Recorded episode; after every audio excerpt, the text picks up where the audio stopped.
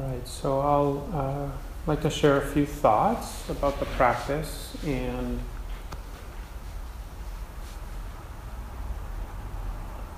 I'd like to also leave a little bit of room for questions at the end, so I'll try to be try to stay aware of the time.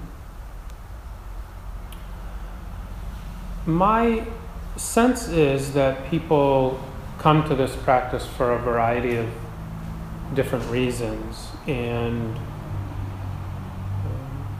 I think some people come because they hear something about dukkha, which is in the Buddhist tradition the first noble truth, discontent, or sometimes translated as suffering, or maybe just dis-ease, underlying sense that life could be different or uh, more easeful in some way, that we have the awareness that life doesn't always match our expectations. Mm-hmm. have you noticed that? And so that teaching makes sense. And the whole tradition claims that it can change that. And so we say, okay, well, I'll, try, I'll try this. That sounds, I've tried other things. Maybe I'll try this.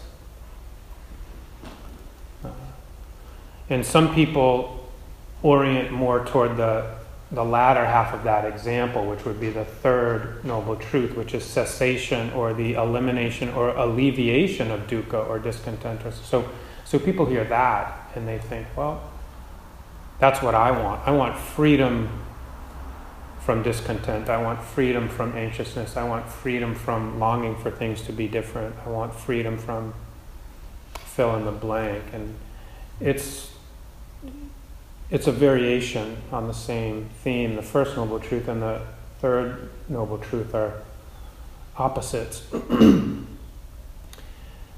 and I think some people come to the practice uh, because of mindfulness and the growing popularity of mindfulness, a more secular term, uh, a more widely accepted term for the practice that we're doing that now shows up in, in schools. I'm going to later in the month to Los Angeles where I'll visit with a private school there that is interested in having mindfulness be a regular part of its community offerings for young people, and so I'll, I'll go and talk with them about uh, how they might do that. And I've done some work in schools here in Massachusetts, and uh, until recently I've stopped doing it, but until recently I visited the holistic psychology, I'm sorry, the holistic nursing department at uh, Endicott, right around the corner, and would occasionally lecture there and the holistic psychology department at Lesley College has now a mindfulness certificate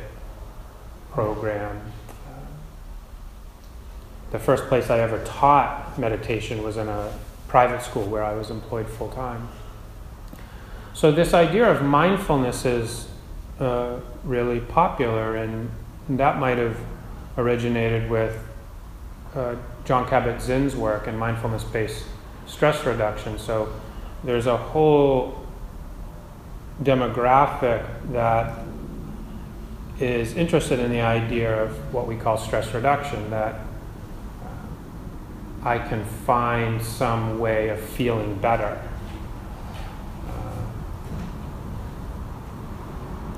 Car commercials now are using references to mindfulness for food companies, right?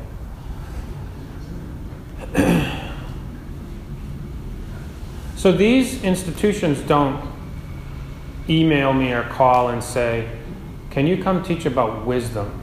They say, Can you come teach about mindfulness? And so, so that's another reason that people come to practice. They identify not so much with mindfulness, but with insight meditation or vipassana meditation, or in the Sanskrit, vipashyana.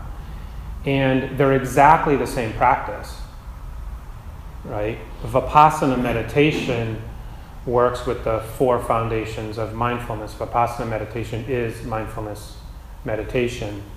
Uh, it's just that when it's the Vipassana camp is oriented toward classical awakening, total liberation of freedom from suffering, even though the techniques are actually the same. Usually, when we're teaching mindfulness in a secular context, we are careful not to use the word Buddha or Buddhism or Dharma. We leave all of that out and we teach all the same stuff. Whether people know we're doing that or want us to do that, there's no other way of doing it. Mindfulness is insight meditation, and insight meditation is mindfulness. Which really leads me to the last way, the, the, the last thing that came up for me in reflecting on why people might come to the practice. And maybe there are reasons that you've come that I'm not listing necessarily. This is just a response to a, a short reflection uh, to prepare to have some conversation with you. And I think that some people come to this path because they're interested in Buddhism. That, that actually appeals. There's something, a tradition, something long standing, something with an ism at the end of it. Uh, I know that for me, when I was really young, I was, uh, I was enamored by churches. I loved to go in, particularly older churches or where a lot of attention to detail had been invested in the architecture of the main nave. And uh, I liked the music, and if you know, particularly in Europe, if there was any imagery on the wall, I was com- uh, totally captivated. Uh, and I liked the idea that it was a place where people came to do something very intentional. That's what I was. I didn't have that language for it. This is as an adult looking back. I like the idea that people came somewhere with some regularity and they did something intentional that had, for all intents and purposes, a really, a, a really um, there was a good purpose. Now, for me, uh, most of the traditions that unpack themselves in the name of a church didn't work for me. And one of the ways I came to understand that is that they simply weren't experiential enough. I mean, you know, to put it in a secular context, it just. Um, I was interested in the study of psychology and philosophy that I identified with religion, but when I found the Eastern traditions, they were more experiential, and then I could study philosophy and psychology, but also. Uh, for me, it was more. It was the the experiential aspect of the path was more apparent in the Eastern traditions, if you will. So it was easy for me to become interested in something that we call Buddhism, but really the ism is what will block certain people from trying anything. And what is institutional about it, and what historically might be, and even still sometimes dogmatic about any ism, is doesn't allow us access, right? And I think some people come to this path or this practice uh, because there tends to be, at least in our country and in my experience, uh, there tends to be some openness to bringing other faith views or faith traditions into the practice. Like somebody can study mindfulness and practice mindfulness and go to church or go to the synagogue it actually, and a lot of people do, a lot of people practice that way, uh, and it's appropriate to practice that way. Um, and then, thirdly, I am aware of a lot of people coming to this practice uh, because it's actually compatible uh, with no like it, it's if if one is not oriented at all toward religion they sometimes find that this is actually compatible with their view. And they, in, in, in that view, uh, their view uh, might require no religion, whatever religion means to that person. And meditation practice can fit with that. Meditation practice is understanding how the mind works. The, the Siddhartha Gautama, who later became called the Buddha, after which Buddhism came about wasn't in my understanding was much more of a psychologist than a religious teacher if we look at the early teachings uh, almost almost clinical in a sense, not di- not diagnostic, but clinical uh, in how sharp he was at understanding the nuance of the mind and talking about ways of changing the mind and showing people ways of changing the mind.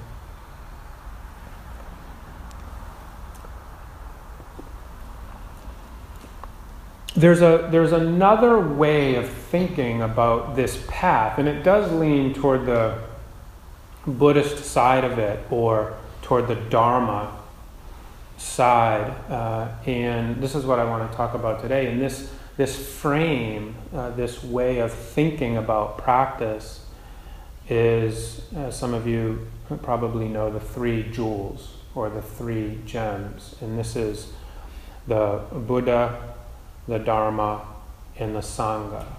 And it's said that we, if we like, can take refuge in the Buddha, the Dharma, and the Sangha. Now, in some cases, there's a formality to that, where, like being baptized or going through confirmation or something, people will uh, have a relationship with a teacher and there'll be a point in their practice where they want they want something uh, ritualistic or ceremonial to mark a commitment to waking up. Uh, they want to mark their commitment to a path of meditation practice and study.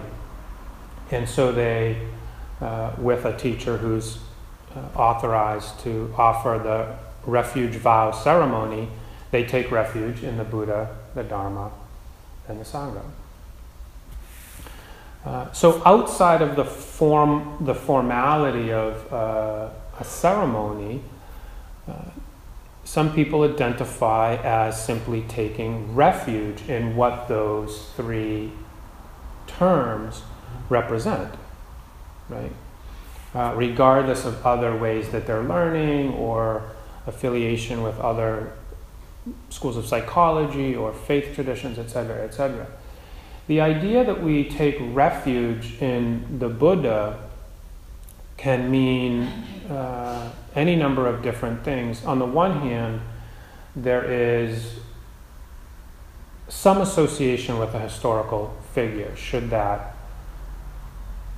appeal to someone. That Siddhartha Gautama was a person and they, we understand, for a significant period of time, became very interested in meditation and actually left the religious systems and training methods of India at that time in search of something totally different. And developed, came up with what we now call mindfulness or, or insight meditation, as well as what we call heart practices uh, kindness, compassion, equanimity, and joy. Sort of his, his major contributions. Uh, so we take refuge, if we like, not unlike other religions, in someone who has done this, who has, in the Buddhist tradition, woken up. And I think more universally, the idea gets at the possibility that we can uh, take refuge in our own awakened potential. Right? So there we have space now to participate in other uh, other faith traditions, other schools, other other schools of thought, right? So we can take re- so the, the the Buddha now is archetypal, and we're taking refuge in our own capacity for seeing clearly, being wise, being kind, being less confused, being more skillful. Period. Right? Second, we can take refuge in the Dharma. This is suggesting that we can uh, go to, that we uh, invest time, energy in, that we begin to, to some extent, rely on, maybe not exclusively, but we rely on the teachings in the technique, the meditation technique, right? So there's, there's something in place that serves our investigation of self, of suffering and of freedom, and we take, we take refuge in that. We go toward that. We go toward the teachings. We go toward the technique. We actually use them. We, we build a relationship with them. We spend time with them. And this is a this is one of the Buddha's threefold lists. It's the three gems or the three jewels. And the third refuge is the Sangha. Sangha is the Pali word for community. And the idea here is that we, we drop some of our solitude, even though it's a very individualistic path. We drop any dismissive tendencies. We drop uh, the idea that we can do it alone, and we, ex- we explore the possibility of reciprocity in practice and reciprocity in waking up and being more free. And one of the best ways I can explain that is um, notice the difference between sitting at a meditation center with a group of people compared to home, and just most people will report that feeling the presence of a teacher in the room and a bunch of people sitting around us allows us to actually just stay in the seat for 30 minutes, you mm-hmm. know. Uh, and I, I, I mentor meditation students all around the country. We talk on Skype every two weeks. And almost every person will report that it's harder to practice by themselves at home than with community. Mm-hmm. Almost invariably, it's very, very few exceptions to that. So that's the best way that we can understand that, that teaching.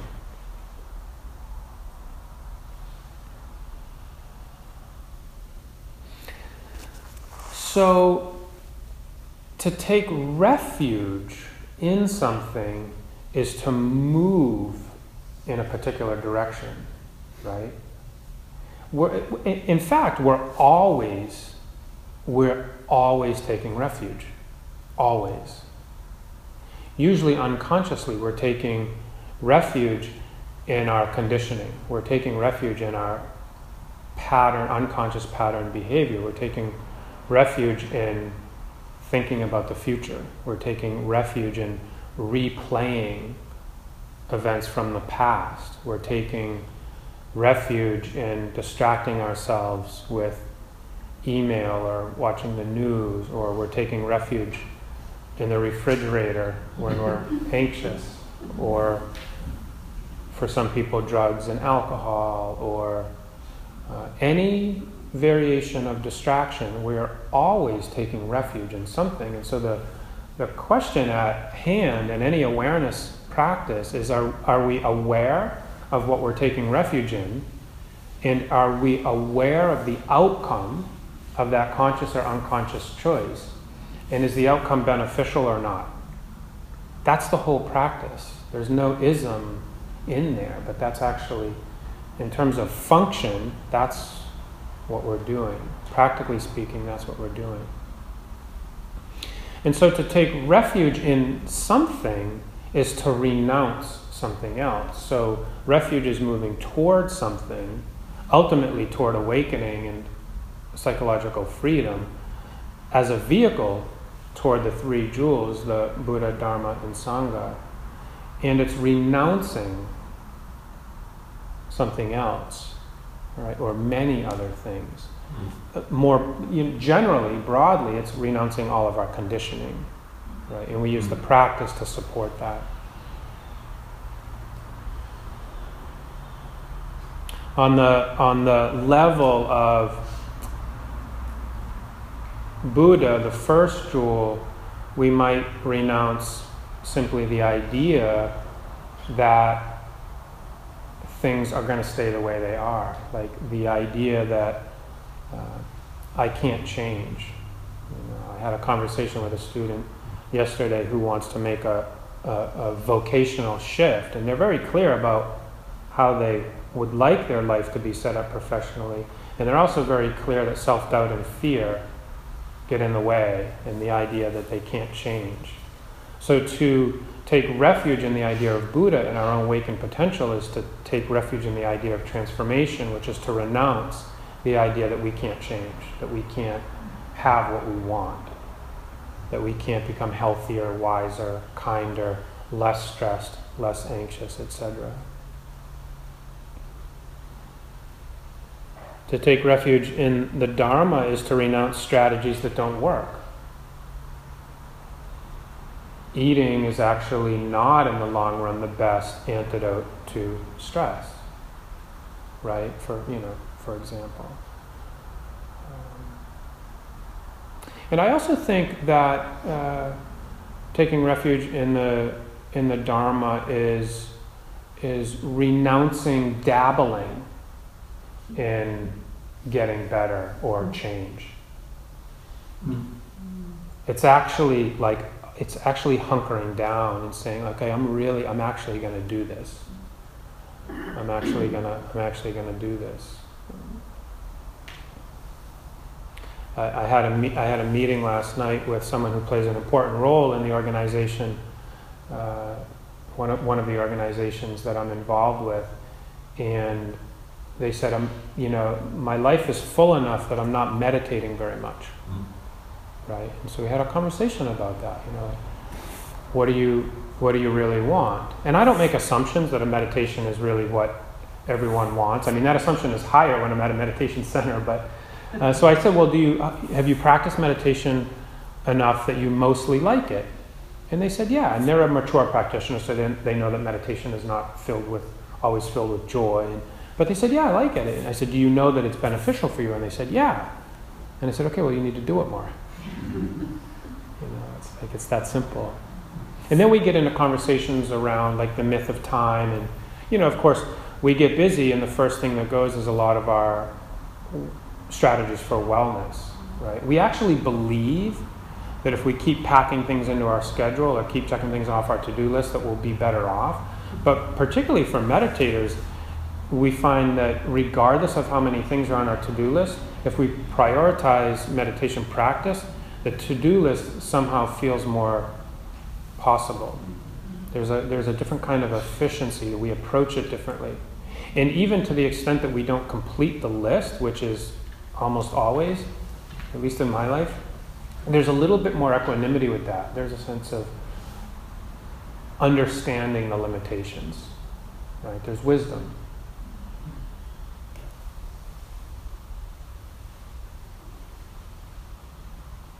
And then I, I, I, alluded to this earlier, but taking refuge in the, in the Sangha is to renounce the idea that we can do it alone. Now, on this path, a very contemplative tradition, and if you go on meditation retreat, you don't talk, and you're, you know, it, it has a, it has something very solitary about it. And we don't exclusively change or get better if we're working on if, if, if, if, the path feels like it's a getting better path or if, if it feels like i'm transforming or getting more you know it's more of i want to transform this and have more of that. Uh, to some extent yes it's an individual project it's always an inside job but that we can do it alone uh, for most people maybe not for everybody but for most people this, is a, this would be considered, in, in Buddhist terminology, wrong view. So some people take refuge in the Sangha literally, meditating with others. Some people take refuge in friendship or primary partnership or working with a clinician or a therapist or you know we find ways of letting other people and we let other people see us because so much uh, of the change required for transformation uh, is not repressing, right? So much of the change required for transformation is being honest with ourselves and ultimately, ultimately with others about those parts of ourselves that are underdeveloped, limited, blocked in some way, right? And so we see that that's actually not our fault. That's our conditioning, right? It's not personal. It's impersonal and it's universal. And so that's where the humility and the ability to expose ourselves comes from. You, uh, once you see it that way, you already have some level of right view and wisdom. And then you just share. And it's you sort of like, okay, help me. Let's be human beings together on this sometimes difficult path. And let's in, in, in that find mutual support. So you let other people be there for you, and, and you show up for other people, and you support them if and when you can.